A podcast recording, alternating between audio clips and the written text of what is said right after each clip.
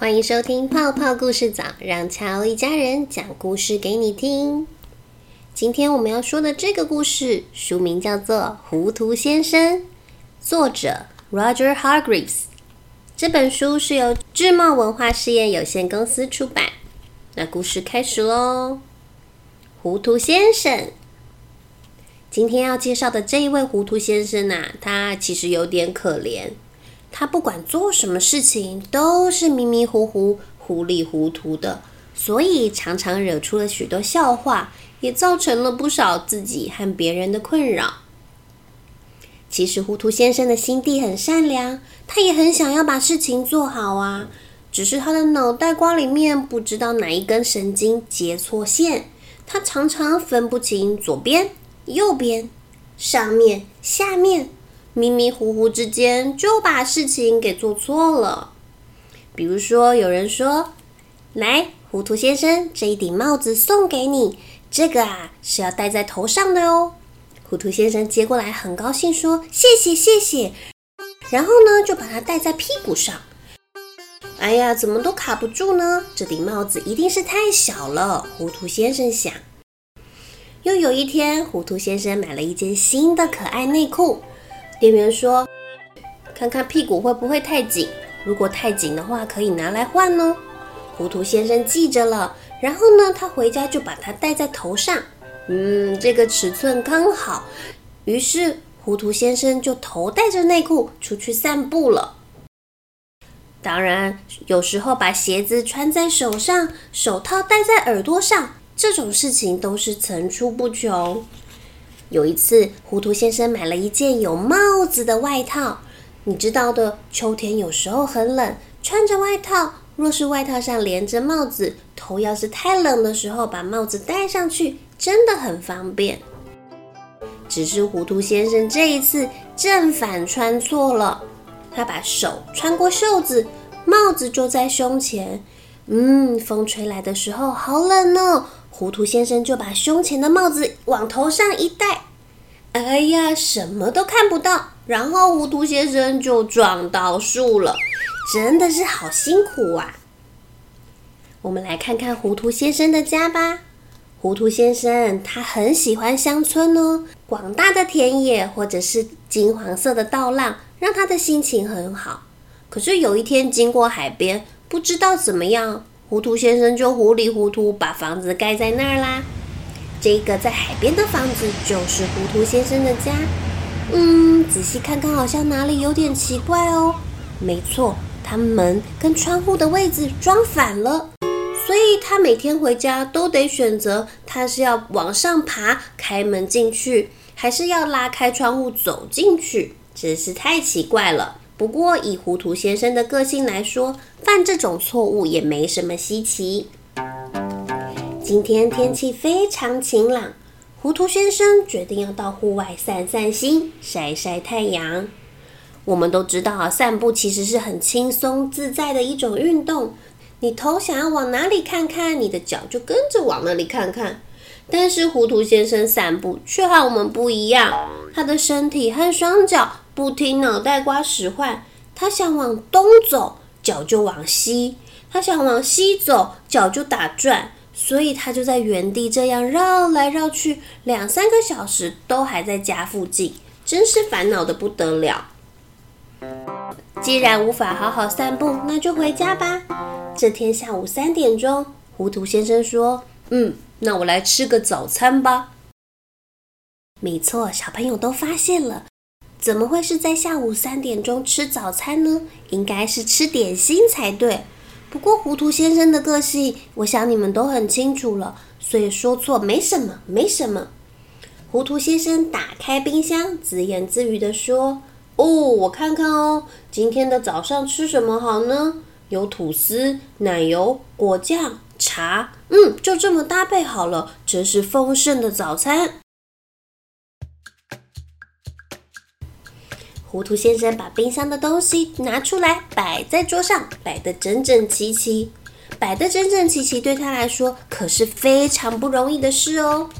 接着，他拿起抹刀，沾着果酱涂在盘子上，然后呢，把茶倒在吐司上面，最后呢，把奶油放进杯子里。他就这么糊里糊涂的吃了一顿创意早餐。嗯，吃起来不是很美味，不过也够了。我决定啊，要去附近海边看看，让肚子里的食物早点消化。等一下就要吃晚餐了。于是，糊涂先生沿着沙滩慢慢往前走，遇到了经常划船到海上钓鱼的渔夫老陈。老陈笑眯眯的跟糊涂先生说：“糊涂先生，午安呐，出来散步啊？”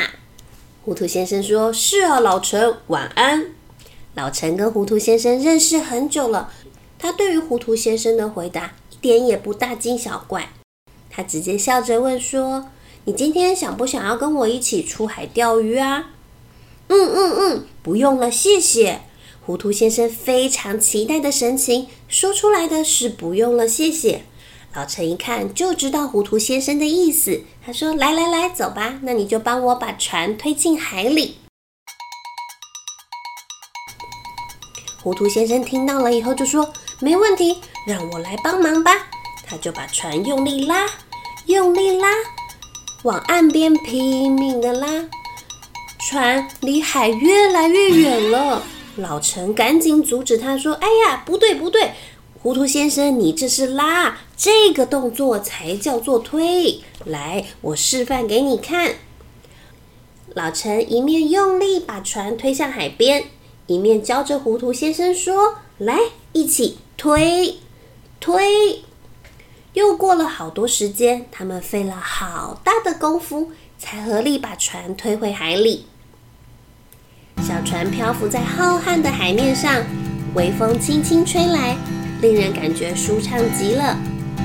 老陈说：“嗯，接下来我们就可以开始钓鱼喽。来，糊涂先生，你像我这样拿好钓竿，把鱼儿甩进海里。”糊涂先生看了看，说：“好，抓鱼我会。”接着，糊涂先生就站上船沿，扑通的跳进海里。哎呀呀，不得了！老陈吓了一大跳。糊涂先生，你你到底在想什么？然后赶紧去把糊涂先生给救了起来。总算教会糊涂先生钓鱼了，不过今天运气不好，经过了三四个小时，一条小鱼也没钓到。唉，今天运气真不好。糊涂先生，我们趁天还没黑之前赶快回家吧。来，帮我把船拉到沙滩上。糊涂先生说：“好，交给我。”我想小朋友们一定猜到发生什么事了。糊涂先生说完，立刻用力的把快到岸边的船再推向海里。老陈摇摇头说：“不对，不对，那个是推，这样才是拉。”突然，老陈好像明白了些什么，他立刻改口说：“来，糊涂先生，你做的没错，来，你把船推到海里。”接着就看到糊涂先生用力的把船拉向岸边，老陈竖起大拇指称赞他：“好极了，糊涂先生，你做的真好。”糊涂先生很高兴，他第一次被夸奖。老陈露出神秘的微笑。那天晚上，他告诉城镇上的每一个人一个小秘密。第二天，糊涂先生出门遇到专门替人盖房子的砖头先生。砖头先生看到糊涂先生，说：“糊涂先生早，请你帮我拿着大衣好吗？”糊涂先生听了就很开心，说：“好，交给我。”接着他就走到梯子旁，帮砖头先生扶住梯子。砖头先生笑着说：“好极了，糊涂先生，你做的真好。”因为他本来就是要请他扶住梯子。老陈告诉镇上的大家该怎么治疗糊涂先生的糊涂毛病。接着，糊涂先生继续往前走，经过一间洗衣店，洗衣服的太太正在忙着晒一大堆衣服。他对糊涂先生说：“糊涂先生，请拿一块肥皂给我。”糊涂先生说：“好，交给我。”接着，他就拿了一个洗衣的晒衣夹，啪嗒，交给了洗衣太太。就像大家猜到的，这正是洗衣太太想要请糊涂先生帮忙做的事。她笑着说：“谢谢糊涂先生，你做的真好。”洗衣太太也是从老陈那里听到这个治疗糊涂先生毛病的小秘诀。糊涂先生这一次也很高兴，帮对了忙。离开洗衣店之后，他遇到了运送煤炭的黑炭先生。黑炭先生啊，正忙着把地上一袋袋的煤炭运到卡车上。他对糊涂先生说：“糊涂先生，请帮我把卡车上一袋袋的煤炭搬下来好吗？”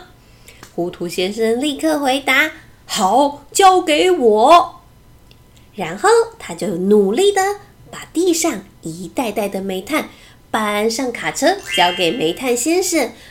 不一会儿，地上的煤炭就通通搬空。这正是黑炭先生需要的帮助。他笑着向糊涂先生道谢：“谢谢，谢谢你做的真好。”